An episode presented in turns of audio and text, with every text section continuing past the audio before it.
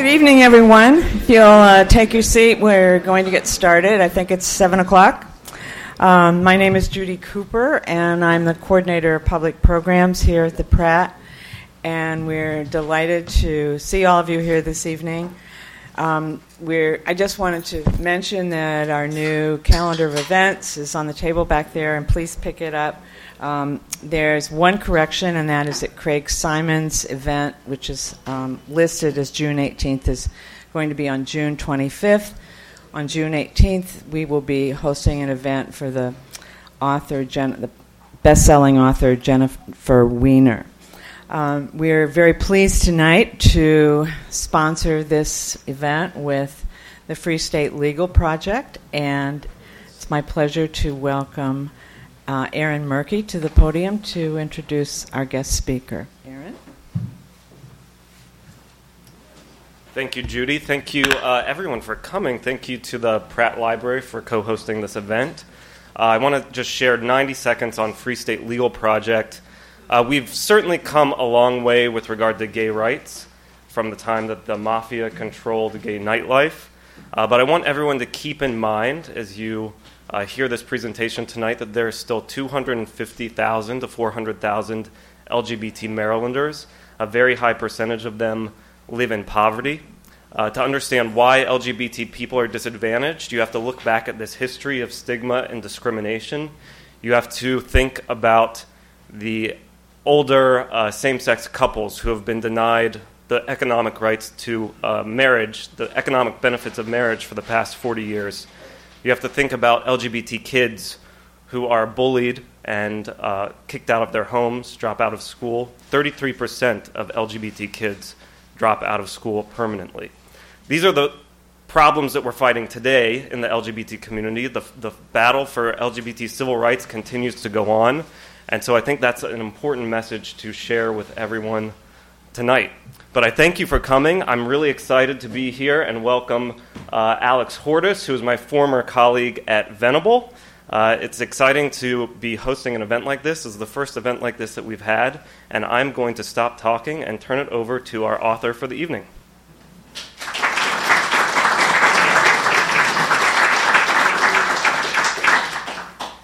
Now I have to uh, follow Aaron which is uh, always challenging. I, I do want to say a minute. Um, Free State is really lucky to have him. He's a terrific lawyer and a really um, great guy. And uh, if you are thinking about, you know, making a donation, I would strongly consider Free State. Um, I want to um, thank also the Pratt Library. I actually did a lot of my research of the book here. I was doing a lot of uh, requests that through the librarians and driving some of them crazy and I really appreciate their willingness to host this event. Um, I'm here tonight to try to convince you that the mafia um, had an awful lot to do with gay people, and gay people had a lot to do with the mafia. And I know that this may seem uh, crazy to you. I've been told that I've been crazy when I've said this before, um, but I am absolutely convinced of it. Um, how many of you watched The Sopranos? You saw the episode? Um, how many probably remember this storyline? Vito Spatafore, when the capo regimes, he's discovered in a gay bar, and Tony Soprano's crew goes crazy, and they, they go bonkers, and they eventually kill him. Um, and, you know, I have no doubt that there's homophobia in the mafia. The mafia has a lot of problems. Homophobia is the least of it. But, um, but I want to say that the history is a lot more complicated than this. And some of this is actually now uh, sort of co- confusing a lot of the fans of the mafia because they're used to sort of this image of um, you know super heterosexuality and toughness, quote unquote, and they don't see how that can be compatible with gay people. And I'm here to show that it was very compatible, actually. Um, here is sort of the outline of the presentation. Um, I want to start with the historical conditions that led to this. Um, then I want to move on to the mafia's gay bars and nightclubs in New York City. And then I want to talk briefly about the Stonewall Rebellion. Um, it's against the mafia system very much at the time. Um, and then we're going to end briefly with a Q&A. We have a, also a guest here who's going to be joining us, Steve Sherring. I'm sure a lot of you know him. And I, when I was doing some of the background on this, I got to talk about it, and he had some interesting stories that I'd like to uh, talk to him about as well. Um, so let's start with the historical conditions. Now, the sort of conventional history until really only about a decade ago was that gay people were in the closet and they were isolated and they had no connections to other gay people. Um, but then George Chauncey did this groundbreaking book uh, called Gay New York, and his goal was to show that, in fact, um, they had a very vibrant and uh, very highly visible um, society that was open in New York City, and it was actually relatively tolerated by the larger society. It was actually better to be gay in 1900 in New York than it was to be gay in 1950. So it's not always true that there's progress. Um, and you know the reasons for that are really complicated. I won't get into all of them, but um, essentially, um, New York. Let, us start. I'll, I'll show you some of the examples to start. This is a drag ball in Greenwich Village. Um, those are those are men dressed in um, in um, drag outfits. This is a huge event. This is in what's Webster Hall in New York City, and this is around 1920. I never knew that this existed until I read the book. I had no idea. I assumed that there were sort of no out gay people until you know 1969 somehow. Um, but this was an enormous. It was very well publicized, very well known, and relatively tolerated at the time. Um, this is a party of lesbian friends in New York City. This is all. This is really key. This is all before 1930, and I'll tell you later why that's important. Okay. Um, you know, they, they, they were bold enough to have their photo taken, you know, um, you know, dr- dressed in drag, and they had no, apparently no concerns. And this was a very well known um, group of women, and they were just out. Um, now, this is a cartoon from Broadway Brevities, and it's, it illustrates an important point that's sometimes hard to, to get in, the, in our current thinking. But in that era, they didn't really have what we think today as, quote, homosexual and heterosexual. Okay? What they were known as, these are called fairies. Um, and they were considered an intermediate sex. Okay? So you could see that, that the masculine sailor loses none of his masculinity by going on this date with a quote fairy. And the reason is, is that the thinking of the time was it was more eh, sort of functional, physical, and you know, I think I've no doubt, and Chauncey has no doubt, that a lot of the men who you know were having sex with with fairies were probably attracted to men and probably did you know identify as, as, gay people, but they would not have necessarily sort of lost their heterosexuality. It would have just been considered something to do. Um, I know that's hard hard to get, but because we have much more of a, of, of, a, of a dichotomy these days. But that was the reality. And so as a result, there's much more fluidity. Okay? You didn't necessarily lose your masculinity by you know, having oral sex or having sex with another man. Um, and so it's important to the story here. Okay, now comes along prohibition.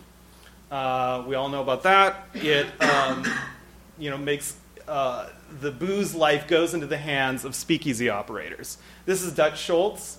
He controlled a lot of the bootlegging in Harlem.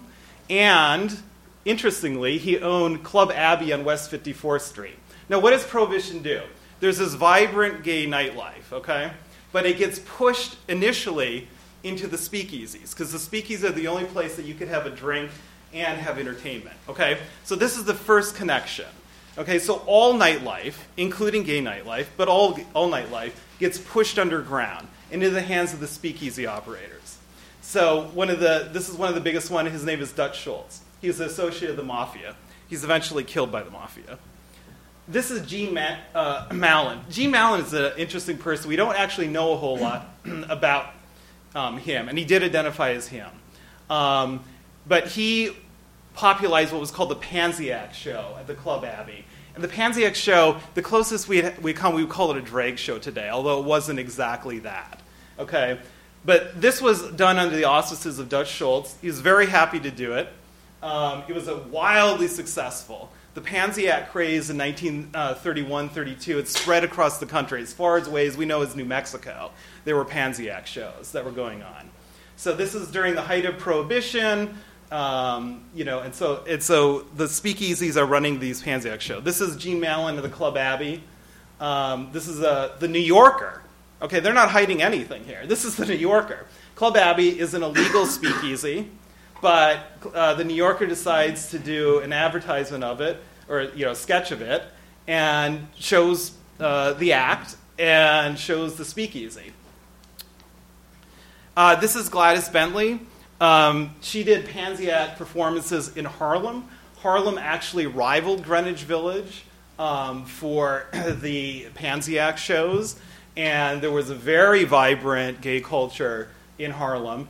You know, not everyone liked it, um, but you know, it's it's sort of an open secret that a lot of uh, members of the Harlem Renaissance were were gay, and um, there was a very vibrant culture in there as well. Same story.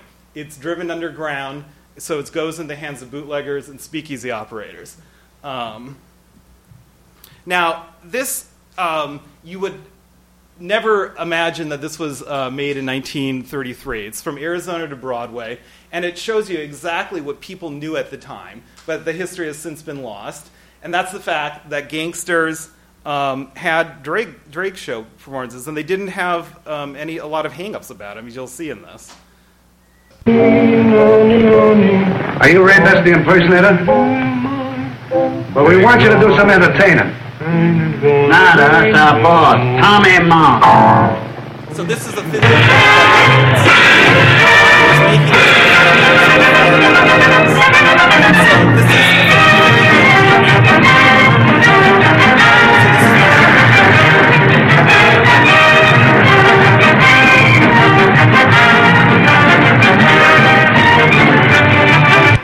Calm yourself, fella, calm yourself. How can I be calm when every vein and sinew is positively sizzling?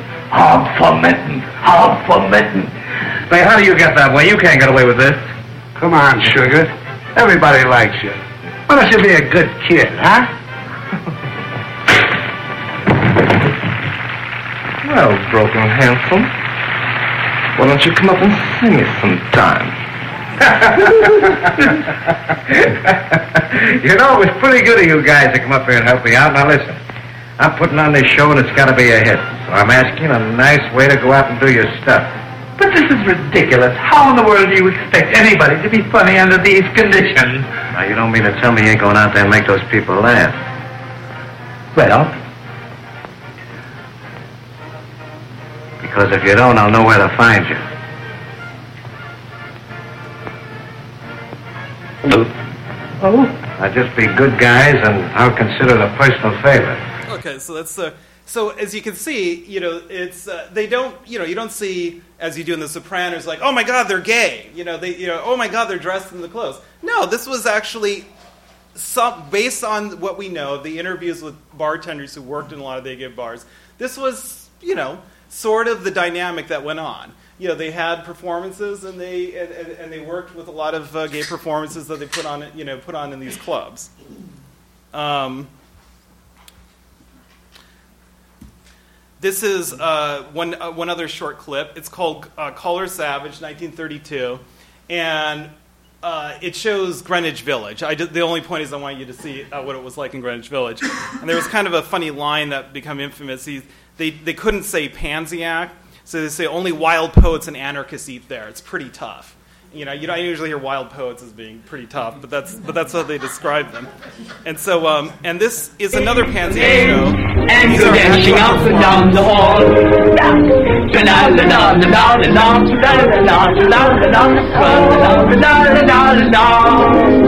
If a sailor in pajamas I should see, I know he'd scare the life out of me.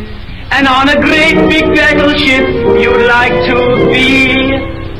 What do you see, the mate is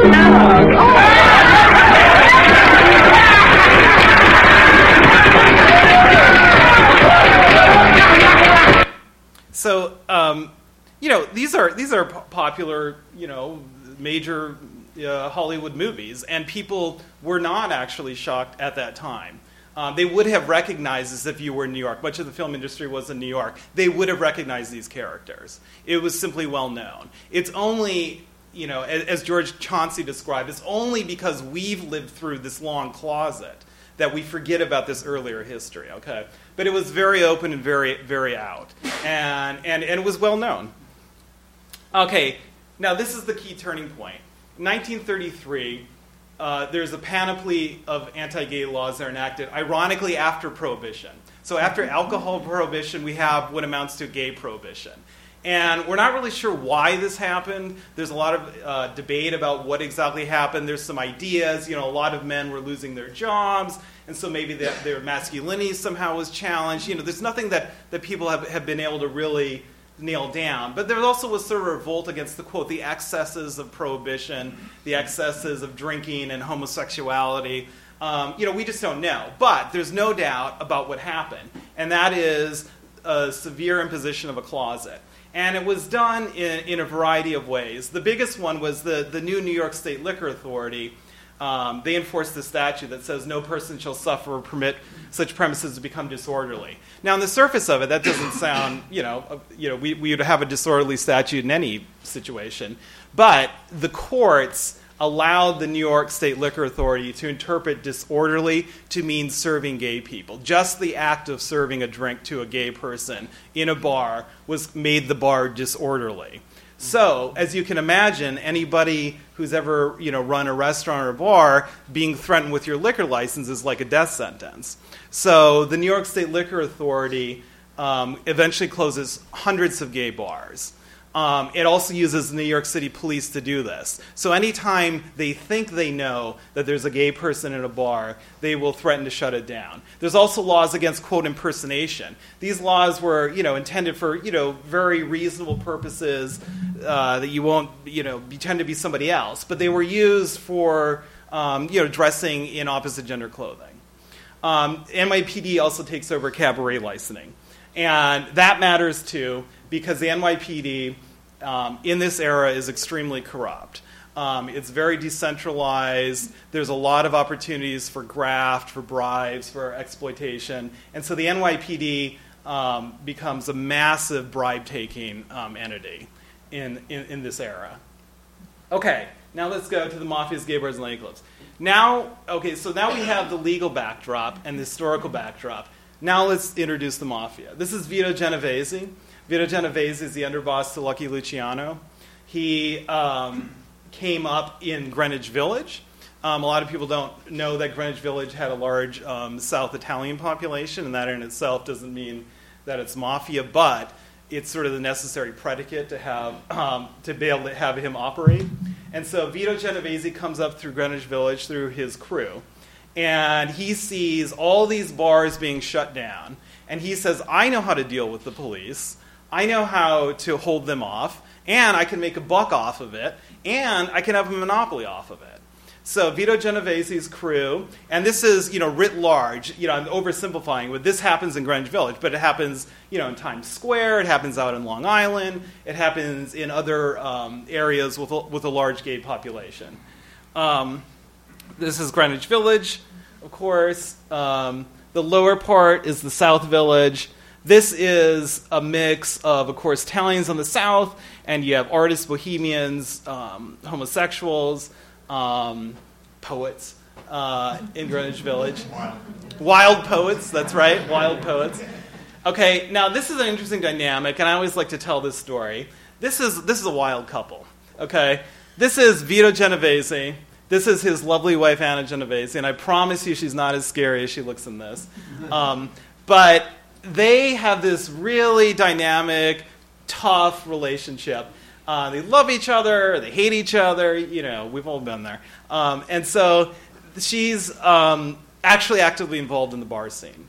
Um, and, and along with them is Steve Franse. Steve Franse is the mob manager for Vito Genovese. He runs a lot of these bars. Unfortunately, we don't have a picture of him. So um, I just want to run through the family members real quick, just so you can see, and then we can go to you know their, their actual bars. But things don't go so well for Steve Franse because he gets caught in between their marital problems. Um, all of a sudden, uh, Anna Genovese says she wants to divorce Vito Genovese and threatens to start naming all of her underworld assets. And so the underworld is not happy about this. They, they tell her to kill Anna Genovese, but instead he blames Steve Franse. And so he has Joe Valachi kill Steve Franse. And so we have the first sort of uh, mob manager of gay bars who was killed in 1953. Um, this is Anthony Tony Bender Strollo. He takes over um, for uh, Steve Franse. He's a capo regime in the Genovese family. And he does pretty well. He runs a lot of the bars until 1962, when you can guess he crosses Vito Genovese. Um, he ends up disappeared. No one really knows what happened to him. They never found his body. right. So he takes over for. This is sort of you know that, that, that line about not wanting to be the, the, the, the number three in Al Qaeda. Well, this is uh, you don't want to be a capo regime in the Genovese family. This is Tommy Eboli. Tommy Eboli takes over the gay bars in Greenwich Village. Um, he does very well. He actually outlives Vito Genovese, but he too is killed by a rival in 1972. Now let's get to the clubs. This is the Howdy Club. This is the first openly um, lesbian bar in New York that we know of in New York City. It's a nightclub. It's a very nice nightclub. It's in Greenwich Village. It's managed by Steve Franse. This is a promotional photo. Um, they were, you know, and, and we have to keep in mind it was illegal to even serve a drink to a gay or lesbian person in this era. But the mafia's power was such that they could flaunt it by having these shows, and they, they knew that they could, they could stand up to, to, the, to the cops. Okay? So it just shows you to give an idea of, of, of just how powerful the mafia actually was in New York City. These are soldiers at the Howdy Club during World War II. The Howdy Club kind of became famous among gay GIs who were stationed. There's a lot of actually moving memoirs of people who, for the first time in their lives, in a lot of cases, met other gay, gay men out in public, and they didn't think this was even possible. Um, and this is at the Howdy Club. This is the 181 Club. Um, obviously, this isn't how it looks today. Um, but this is the exact same building. It's a movie theater now. I'd actually gone to the movie theater for years before realizing this. But it's called the 181 Club. It's called the Homosexual Copacabana. And by all descriptions, it was very opulent. It was a beautiful, uh, you know, spaced. Um, I'll let you describe them. This is not the 181 Club, and I'm sure someone is disturbed that I'm using their house for this, but, but it's the closest representation I could get with the stairs and the coloring.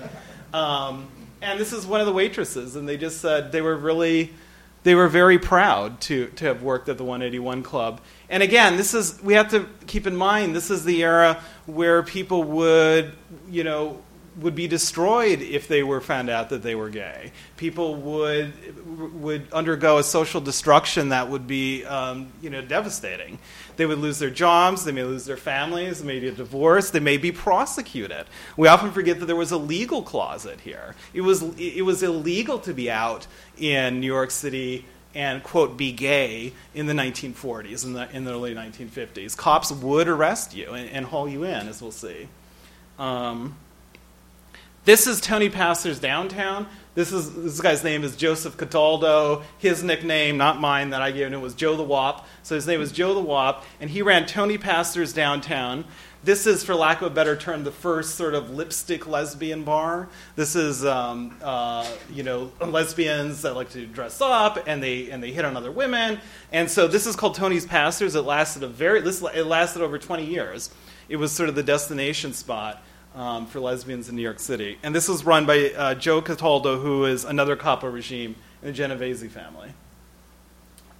This is the 82 Club. So after the 81 Club closes down, um, they open up the 82 Club. And again, this is an era when it is illegal to uh, have impersonation. It's illegal at bars. And here's the mafia's advertising it. So it gives you an idea of the clout that they have to be able to stand up to this. And this, you know, I, this was not easy to keep these places open. There were tabloid journalists that were saying they called this the most famous fake joint in the country. And it was well, it was very well known, and they wanted city officials to shut it down. Okay, but the mafia's power was such that they could openly flaunt these laws. While everybody else was crumbling and folding, where there were no other gay bars or nightclubs other than mafia owned, they were running them. This is an interior of the 82 Club later on in the early 60s. Um, it's one of the rare scenes inside.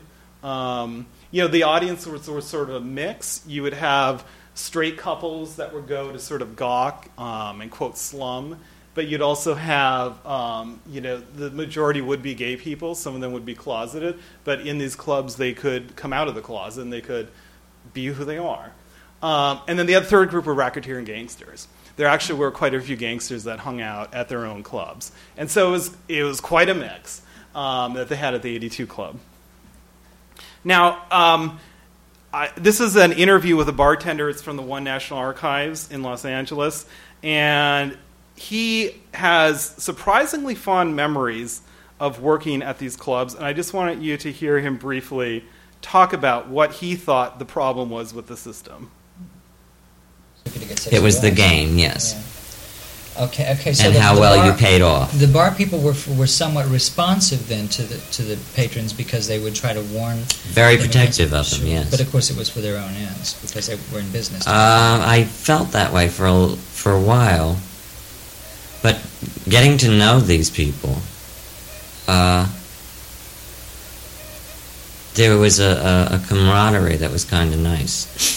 I know that sounds silly, but they're, they're painted to be, you know, just mercenary people, and they're not. They're human beings, and they're they're people that like gay people, and they knew that they had gay people working for them and they treated us with a great deal of, of care. I was the most insulated of my life. I was the safest on the streets of New York that I have ever been. If anybody ever threatened me or intimidated me, I had recourse that I never had as a civilian or as a private citizen. Did that include the police? That includes the police. I had been stopped by police while I was working at the bar. And no matter what the infraction might have been or might not have been, or what the harassment might have been going down, all I had to do was give them the name of my employer, and they released me and let me go because we were both working for the same people. With that, So it's a great sense of humor, but it really was, was true. The cops really were an appendage to the mob in a lot of cases.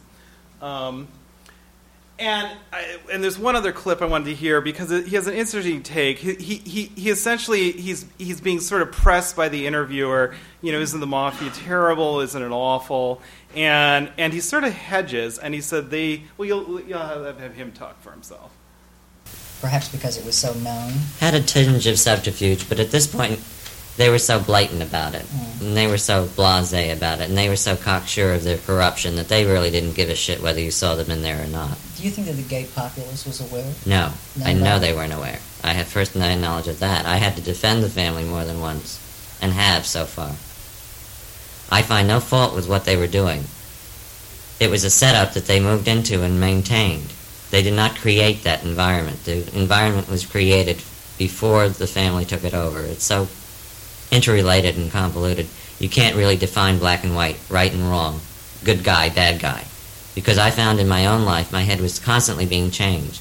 And the good guy to me was what was used to be the bad guy. And the bad guy beha- became the precinct sergeant, or the judge downtown, or the plainclothesman that came in and, and made caustic remarks about gay people in a gay bar Knowing full well that he was in a that gay he bar. was in a gay bar and who had nothing but contempt for gay people and who threw a whore down on the table and mounted her in a gay bar and ran around the bar with his pants around his ankle shouting obscenities to the gay people. That is my idea of corruption, and that was a policeman. That was not a member of the family. The family had much more dignity and were much more reserved than any policeman I ever met in New York.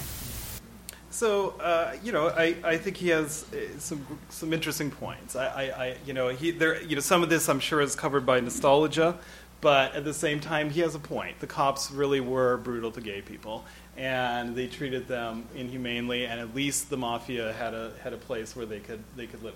Now people often ask me, is there a gay mobster? And I'm a little reluctant to to to, to answer because well, first of all, we just don't know. I can't get into their mind. I don't know um, how they identified. Um, but there certainly were um, mobsters that um, had sex with other men. Um, the most uh, clearest example that I can find is a guy named uh, Joseph Crazy Joey Gallo. Does anybody, has anybody heard of Crazy Joey Gallo before? Yeah.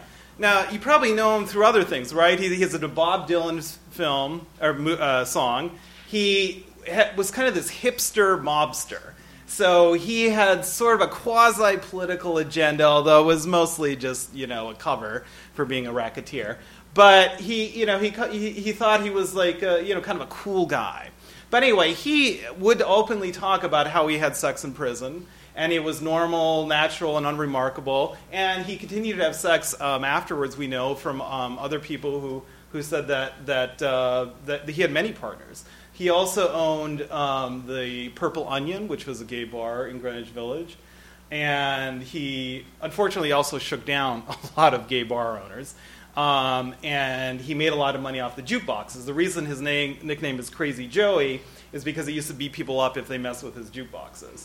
Um, and he had sort of these vending machine monopoly in New York City. Now, there were enormous number of problems with the mafia monopoly. You know, the, the, we don't want to get covered up in nostalgia here for for the good old days. These weren't the good old days. They were interesting times and battle days, but um, there were big problems. First of all, um, you couldn't run a legitimate bar in New York City and Greenwich Village without being cut in by the by the mafia. They would show up in your door and they you know they give this the same kind of implied threats. It'd be a shame if anything happened to this nice establishment of yours, and I think you should ask you know get protection. Blah blah blah. You know you've you've heard it's, that that really did happen. Um, for the patrons, there were really high prices for lousy amenities because anytime you have a monopoly, they don't have competition. And so they had, you know, I've showed you like the more glamorous ones, and those were glamorous, but that's because they were also competing for straight uh, clientels and straight bar um, customers to come in. Um, but most of the gay bars were frankly dives. Um, they had what was called mafia house beer. Mafia house beer, no one knows actually what's in Mafia house beer to this day. Mafia house beer is whatever can be stolen off the back of a truck or whatever can be hijacked um, or wherever it can be stuck up at a store. And then there's these stories how they take Dewar's bottles, they empty the Dewar's bottles, and they'd fill it up with swill and, and, water and God knows what was in it. And then they would charge two or three times, um, you know, as much as you pay for anything else. And it got to the point where people would say, "I just I can't drink tonight. Um, I have no idea what I'm drinking." Um, and then and then what what caused what, what eventually does cause the Stonewall riots. Um, are the show raids by the police. Because even though they were bribing the police, there was still such animosity towards gay people that they had to at least put on a show. So they would have routine show raids. Um, and if you got anywhere outside the bar, you would be you could you know you could you could be arrested if they thought you were gay. Um, and so they, they put on these show raids by the police, most intensely um, in the village. Um, and the mafia would be tipped off about it, and so they would take their cash out of the tills um, ahead of time, and they would maybe tell their employees and maybe one or two close people they're really close to, but then the other people would sort of be subjected to these humiliating show raids. Uh, this is a police wagon. Um, they're being arrested for the crime of dressing as a woman, um, for being disorderly. This is the police wagon. I really love this photo because you see, even under this this this terrible circumstance, you know, you know, she's really proud and she still has pride in it, and she's posing for for a, for a camera here. Used, the, the joke used to be, "Oh, this is my stop, dear. I have to get off at this precinct," and they would say, and they would get off and, and go in. And so, you know, they had a lot of dignity even under you know really difficult circumstances. Um, this is a very typical bar raid, very typical scene. You would you would have seen this in New York City at some point every weekend in New York City, in, in the 40s, 50s, and 60s. Um, and you can see, you know, he's covering his face because you know the rest is bad enough. But if you are discovered to be in a gay bar on a morals charge, this could cause a destruction of your life. It, it you know, you could lose your job, you could lose your family, be disowned. Um, you know, you'd be a degenerate, blah, blah, blah. And so it was a really um, horrible um, conditions to live under in the, especially the 30s, 40s, 50s, and early 60s in New York City. Okay, the Stonewall Rebellion. Um, I want to um, just talk briefly about what the Stonewall Inn was, because we often forget what actually was and still is and um, and why the mafia was involved and why it came to a head here. Okay, uh, Stonewall was secretly owned by this guy, Matty the Horse Ianniello. He's a capo regime in the Genovese family. He actually dies a natural death, so he, he he's okay. But but uh, but he was along. He was the hidden owner of the uh, Stonewall Inn, and so he would take a cut. Uh, the Stonewall Inn uh, had no running water behind the bar, so they would dip. Um, use glasses in a basin of cloudy water and then reserve it with to another person. Um, there was actually an, an, outbreak of hepatitis because of this. Um, there's no fire. There's no fire escape. Um, it, you know, again, the, the, the drinks are, are, are, terrible. They stole they, they sold illegal swag out of the out of the back, um, and but the Stonewall was one of the few places that the police allowed there to be dancing between men, um, and so it became a home, and it had a lot of connections for for, for, for gay men in New York City at that time. This is Officer Seymour Pine. He was the, the, the officer that led the raid on the Stonewall that night. Um, David Carter, who's a, a, another historian, interviewed him when he was alive and came away convinced that his goal that night was not actually to raid uh, gay people, it was to go after the mafia. Um, and I'm not, you know, I wasn't privy to it, but I will say the newspaper headlines say um, that the Stonewall was known to be owned by the mafia, and that there were other indications that they were going after the mafia. There was a there's a, there was the story that's come up in books that there was a, a blackmail ring that was being run out of the Stonewall, um, and this was the officer. So he led it. He was actually a veteran, and when he went into the Stonewall that night, he said it was an experience that rivaled his, his, his situations in war. Because for whatever reason, that night was just the last night that there was going to be a raid. Okay? And so the patrons fought back, led first by the drag queens, and they uh, start throwing pennies at the cops and say, Here, coppers, take this back. You already got your, your payment. What are you doing? Come back. So they start physically fighting back. They drive the police into the Stonewall and, and, the, and, and, the, and the owners lock the door. Um, and then they try to negotiate, and, and, the, and the, it's a really dramatic scene from everybody who's been inside there because Seymour Pine went around to each person. He said, "Don't shoot. If you shoot, you're going to end up in Staten Island walking walking a bridge. Okay, you don't fire a gun in this situation." And so there are um, hundreds of, hundreds of, of people that are you know hurling rocks, hurling rock, you know stones they're calling them names, um, pushing them around, and it's it's sort of a it's sort of a small miracle that nobody got like killed. Um, this is a police cordon. They actually retreated. The police retreated here, um, and they were sort of cordoning off Greenwich Village. They're trying to limit the, the inflow and outflow of it. Um, this is this is the event. Um, this is Stone Rebellion. Um, they were very proud to have taken it back. And um, Steve is going to raise some interesting points about what happened actually after Stonewall, but we'll get to that shortly after because I think that's sort of fascinating too. But um, this is the night after Stonewall. They were sort of there were sort of these standoffs throughout Greenwich Village.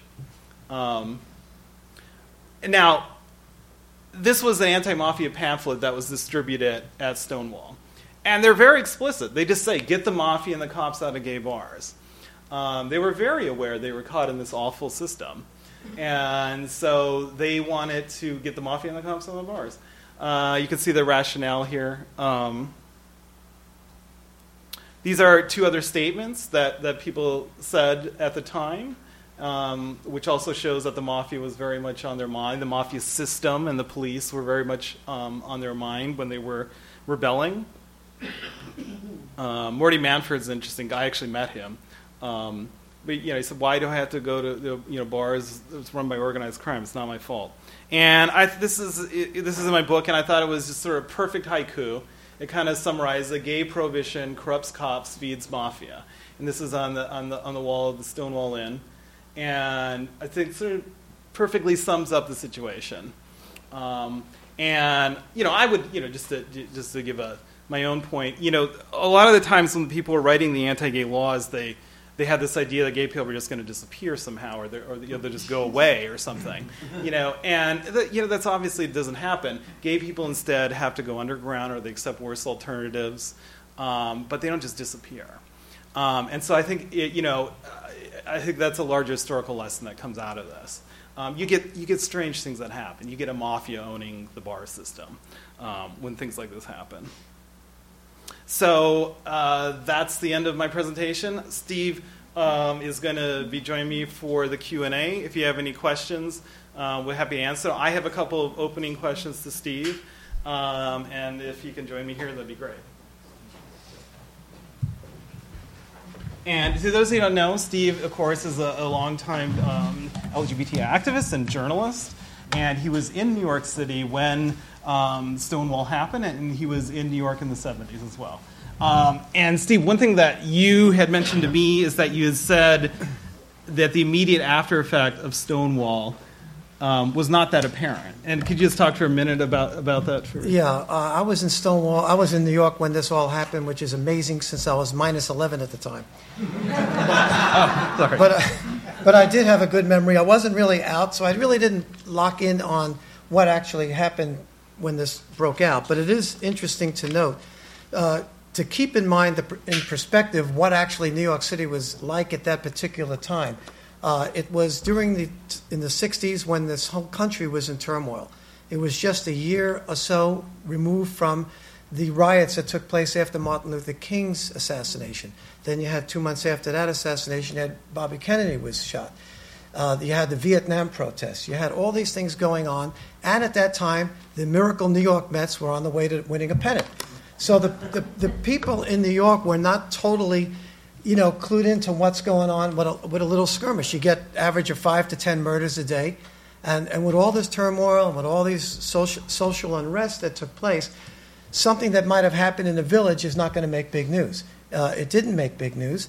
Uh, for, for, example, uh, there are two things that struck me about this. Once, one is the low key coverage of it. Uh, the New York Times called this on, in their Sunday paper. The headline said, Four policemen hurt in village raid. And they referred to the uh, rebellion as a rampage. The Village Voice, which was always considered a, now considered a very pro gay publication, at that time ridiculed uh, the, the, demonstrators and, and the rebel, rebels, and they referred to them as fag follies, referred to the riot as fag follies in their story, and those who uh, were involved in the uh, rioting was called forces of faggotry. This is from the Village Voice. So that leaves you with the, another great paper, the New York Daily News, who is certainly no, uh, not a shy about admitting their tabloid and hysteria when they, any type of news comes by.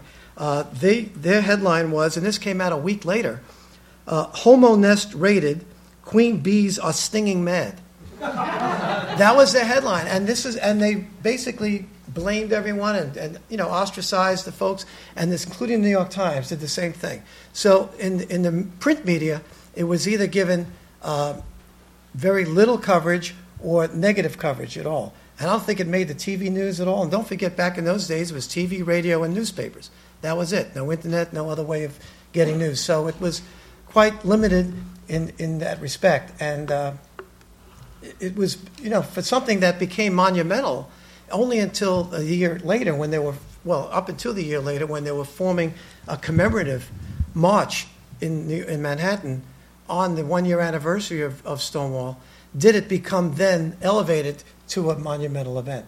But up until then, it's just another day in New York.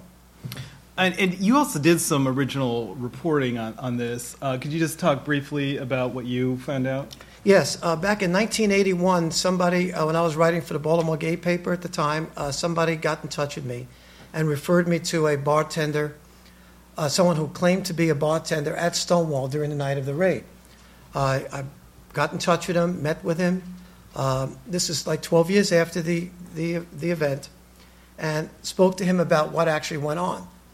I believed he was totally legitimate because a lot of the facts he told me during that interview uh, were consistent with uh, facts that came out later from publications that were done by actual historians who did the research, did the other interviews, and so there was a, a great deal of consistency from what he told me. But he was the first person I ever knew that was in Stonewall at the time, and probably one of the first interviews that ever took place from someone who was actually working in, in the bar. That night, uh, he was there with three other bartenders, and the police was, as you, as you mentioned earlier, got paid off about a half hour earlier. There was a man at the bar who he did not recognize but seemed very suspicious. He was sitting there, he served them a drink, and then the red flag flew up, and he said he, to himself he thought this was probably an undercover policeman. He tried to give a hand signal to the other three bartenders to clear, uh, clear their register and get out, but it was too late. As soon as it was discovered in his mind and his hand signaling, the door banged, and that's what happened. And what made this particular raid unusual, and what made it uh, particularly troublesome to the patrons, was that was, this was one of the rare times that they actually, police actually asked for IDs. They otherwise would not, and they, by doing this, they felt this was extra harassment. This might have put a lot of people over the edge. So, that's Right. that's Thank what you, Steve. happened. Sure.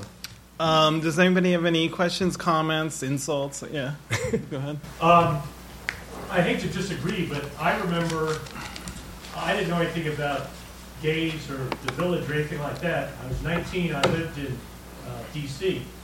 There were three daily newspapers at the time. And I distinctly remember reading a story about it, and I think it was probably, I'm assuming it's a wire service photo, of Stonewall and the crowds and the cops. And that was pretty close to when it happened. Maybe it was a weekend thing, you know, a Sunday paper, I'm not sure. But I know that there was a story, uh, because I had, my brother had a, a couple friends that went to NYU and Columbia, and I heard, you know, a couple weeks later, they were home for the summer, and I heard them talking about it.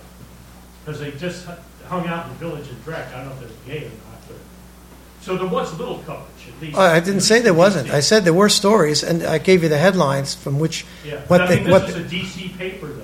Oh, it may have gone national. I, you know, at the time, I'm just talking about from the New York perspective. It was not. It did get national news later on. Absolutely. It was It probably a did. wire service story, most likely. Could be. Anything else? Yep. You know, about 10 years later, from 1969 to 1970, then you had the AIDS epidemic came out all across major cities of the United States. Do you know any any indication of that was connected to the, um, the um, Stonewall Rebellion? When there was a, a reason to inject, or should I say, uh, cause the AIDS epidemic to occur because they were against homosexuals? I have no research on that topic. I never heard of that theory. It was actually in '80 when it was first case reported, but that's. I mean, could it have been done, research could have been um, occurred that created the situation, the AIDS epidemic? created the AIDS epidemic? No, I never heard of that. Through laboratory experimentations. Some people may think that, but I don't think there's any evidence to support it. I've, I've read evidence of it. That's why I'm asking. Did you know anything about No. it? We know nothing about it. Any any other thing else? Yep. Yeah, in that first movie clip with, uh, I think it was J. Carrol Naish and Ed Wynn. Yeah. And the little guy, the little comic fellow. Yeah. Was that Jimmy Durante? It is Jimmy Durante. Good call. I read That's Jimmy Durante. in a biography of Al Smith, uh, you know, who of course came from the Yeah. Side. Uh, there's some stuff in there where Jimmy Durante is quoted as a young man in the teens, as a piano player at bars, saying that, yeah, there were a lot of gays around and nobody cared. We just sort of, you know, we hung out with them and we just said, oh, he's kind of that way. And he said it was no big deal.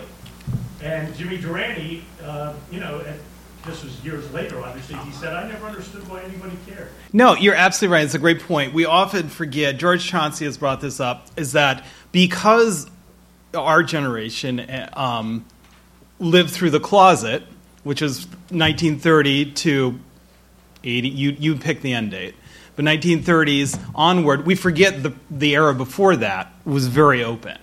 And yeah, absolutely. People, there were gay people around.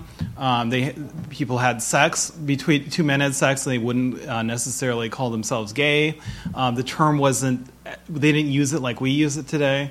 Um, and absolutely, there are a lot of entertainers. Jimmy Durante. There's I've heard read some other uh, from other good good uh, autobiographies and stories in which this comes up. They say there were a lot of there were a lot of uh, gay entertainers. There all and it was it was not even closeted even. Yeah, it was not uh, closeted. George Jessel, who toward the end of his life became this insane right winger, I read a similar quote by him, but back in that time. Yeah, it was common common knowledge. Yeah. Is there any truth at all to the rumor that riots had something to do with the death of Judy Garland, or that Judy Garland's last husband was somehow connected to the Well, there were just, there was a funeral just a few days before the riots that had the gay community distraught and angered by it. You know, angered by her death. She was definitely considered a, a major icon. And uh, but I don't know if this, if that, I don't know if anyone could actually say for sure that was a connection. It could have been a factor that you know all these things building up, and here come the police again. So Yeah, I, I've heard that too. I've had people mentioning that, but I, but um, it's really hard to draw the the causal effect. You know what I mean? Like it may have been in the air, right? But Right. but it's hard, you know, this many decades later to say I was really upset because you know the death of Judy Gar. You know, it was really. But yeah, I, they may be, maybe. I have a bit of a question. So you're saying that there were there were bars that were gay places, there were gay bars and nightclubs that were not owned by the mafia during the same period. Is that correct? I mean, Not really. Okay. Uh, not no. Uh, in the village, no, there were not. Okay. The village was owned by the Genovese family or their members. Now, as you as you get further north, it changes a little bit. Everybody's paying off the cops, though. Okay. There's no such thing as people not paying off the cops because the cops would would just would shut the place down. Okay. Now, was there always organized crime? most of the time there was, but I don't want to say always. I'll give you some other examples. Out on Long Island, um, it, it's run by the Gambino family, not by the Genovese family. So the Gambinos run the gay bars out out, out, out on Long Island. In Times Square, it's, it's kind of a mix. Um, and then there are occasionally just gangsters. Also, you know, there are non-Italian Jewish gangsters as well that were making the payoffs. It's just that the mafia was so strong in this era that they coincided with the era of the closet. Like they they were the strongest then. So to answer it, it's you know it's hard to know for sure. The majority certainly were mafia owned. The rest of them had were making payoffs, and many of those were connected to organized crime too. Do you know if, and Steve can probably answer this as well, if this was also um, epidemic and uh, uh, evidence also maybe of the bars in maybe DC or the larger, other larger cities, um, if, if, if they were mafia owned in other cities as well? You, I did do some research into this because I thought this was a, it's a great question. I'm glad you, that you asked it. Um, Philadelphia, yes. This the mafia owned, owned the, uh, the gay bars in Philadelphia. This was well known by the Scarfo family. Um, in Chicago, very much so. Okay. In fact, some pe- I have been told uh, in recent weeks that they, they still are involved in some gay bars in, in Chicago. So yeah, so Chicago can out outclass any even corruption. So so um, yes, I've heard not in San Francisco. Interestingly enough, not in Baltimore. Um, interesting enough, I've, I've, I've talked to enough people here who've had the experience, and nobody recon, mem- remembers the mafia being involved in gay bars in, in Baltimore. It doesn't, not to say that there weren't any ever, but it doesn't sound like there was not, there wasn't a family here. Um, DC, do you know anything DC? Well, not DC, I have no idea. there was no mafia in D.C., so probably not. Los Angeles, there was some too. Yeah, it was politics. Yeah, yeah. It really, it was really a function of the repression. It, it really is how repressive the, the city was. Is that the most repressive cities, ironically, had the mafia. The least repressive cities didn't. So.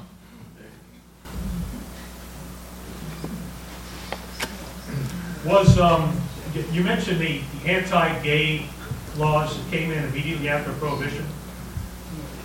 Do you consider that, or was that part of like the whole sort of long wave of Puritanism with the 1914 Narcotics Act and then the Volstead Act with Prohibition? And it's like, you know, if you get high or you have fun, forget it, it's illegal? Yeah, it's a great question. It's a question that they're still they're writing like dissertations about even today. Okay, they're trying to figure out why in 1933 does, does this clause get imposed. Um, that's one theory um, that that some people advance. There are other theories. Some people say that is because of the jo- loss of job loss and fear of loss of masculinity. There was uh, backlash against homosexuality. Some people just didn't like gangsterism, and they associated gay people with gangsterism because of the because of the because of the bars. But no one really they're still debating this. It's one of these large scale social things, and we don't we don't know the answer uh, really. So. I'm wondering though that uh, thinking about the show Cabaret, that the same thing happened in Germany. So I see a parallel there that you had very open and, and more embracing societies And then all of a sudden, Hitler is rising to power. And like to see what, what's going on here in America. Of course, we're just all the little people that sit here and watch it happen to all of us. But there's an example of a country that is just was amazing in the arts, amazing in their thinking, um, and then all of a sudden they actually fed on themselves. Yeah, no, Ber- Berlin rivaled New York for the gay culture. In fact, some people thought it surpassed it. Um, it was pretty amazing, and then there, as you said, you know, the Nazis come along, and that's all destroyed. I think it there it, it brings to the larger point.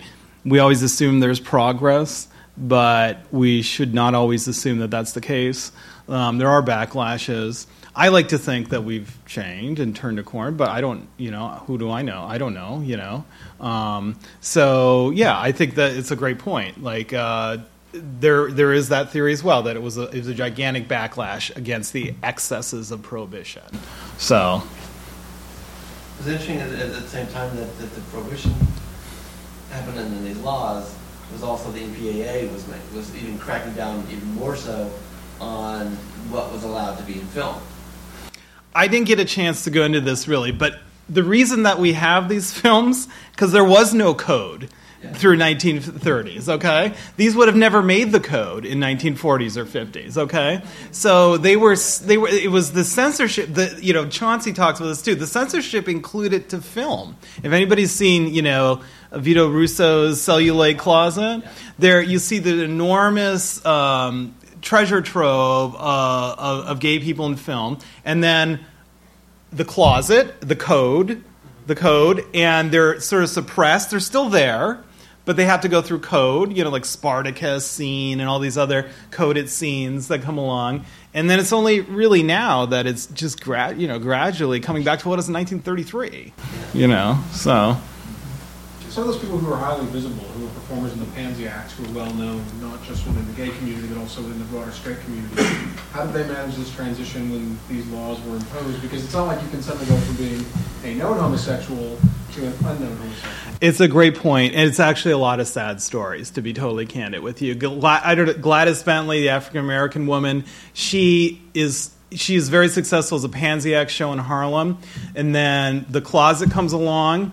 She is not allowed to act anymore. She um, tries to quote go straight. She was an out lesbian. She goes straight. She has a couple disastrous marriages, and she d- dies at a young age. Okay, um, Jean Malin has a car accident. We don't know exactly the cause of it, but he dies young too. Um, they didn't. The, the short answer is they didn't do it. It was part of the destructive force of the closet. Is that the people on the front edge of that bore also the bore of the front edge, you know, the, the, the brunt of it as well. So they didn't. The, the short answer is they didn't transition well for the most part. Alan, uh, for the folks who um, were, were dressing in drag to perform, was it always an automatic assumption that the person was gay? No, that's a great point too. You know, Jean Malin always actually always um, identified as a man. He uh, and he um, we're not even one hundred percent sure, you know, that he was gay. Believe it or not, um, but it was not. It was considered a show. Now, were most of them? Yes, probably, um, and we know that many of them were. But it was it was a performance, or it was, it was performance art, and they were less threatened in that era um, by by having these shows than they would have been today. You wouldn't have automatically lost your masculinity as as as, as you would have later on. So. Do you think that that might have possibly something to do with the fact that, um, especially in the, the Asian culture, women weren't allowed to act? So any act that portrayed a woman was still a man dressed as a woman? Would that have played a part in some of Ooh, that's a drag, pu- pulling that yeah. That's some deep psychology. I don't know if I can give you. I don't know if I can give you a good answer right now. I had to think about that, but I think that's a great, great point. I think there is some of that. I mean, the, you know, the fairy character that I showed at the beginning of that was considered an intermediate sex. Okay, so they weren't like a fully fledged homosexual who just happened to be attracted to men. They were another gender. Okay, and so that was another way to sort of deflect some of the sexual activity. It wouldn't. It'd be harmless, right? It's just a fairy, right? Um, and so that was another way. But that's a. de- I, I can't answer that beyond that. Um, yeah, that brings back, uh, brings to my mind, down through history, there have been, uh, in uh, England, when women were not allowed to be on stage, men played all the roles. A lot of those men, there were many men that were the, that middle gender, because they had performed as women their entire lives, though they were attracted to women, they weren't viewed as men because they had played the role for so long. And then when the king comes along and says, you all can't do this anymore, women can come on the stage, those men, those men destroyed also. We have a, this is something that goes in through history. Uh, though we're dealing with this right now, there has always been this uh, embracing closet, embracing closet. I think it's just people are so afraid to be themselves.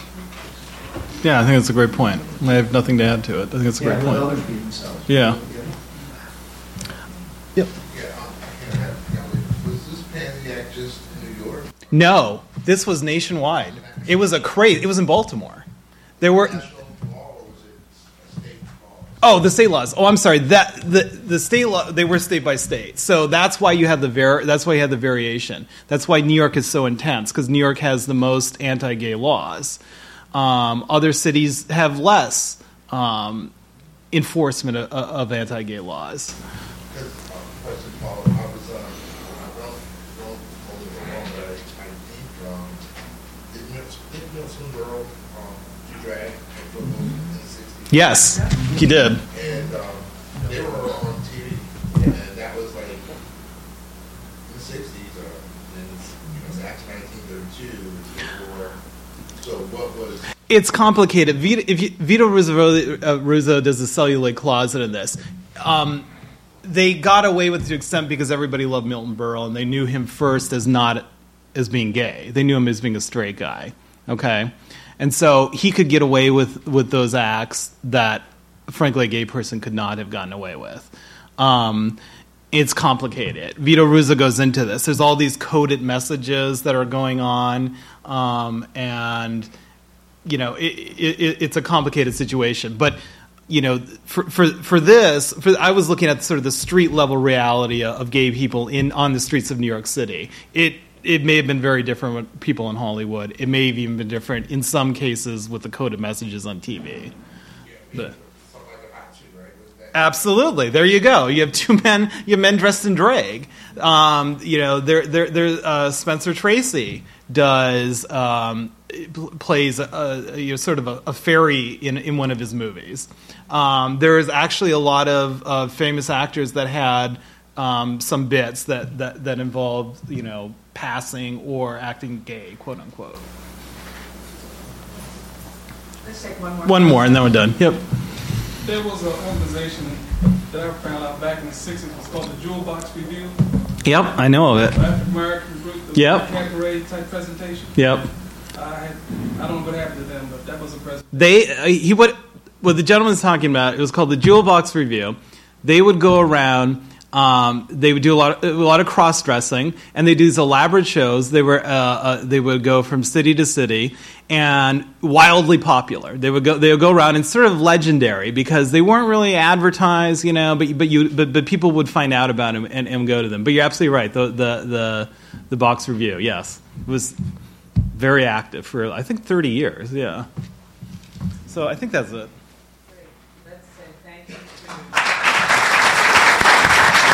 Thanks, Steve.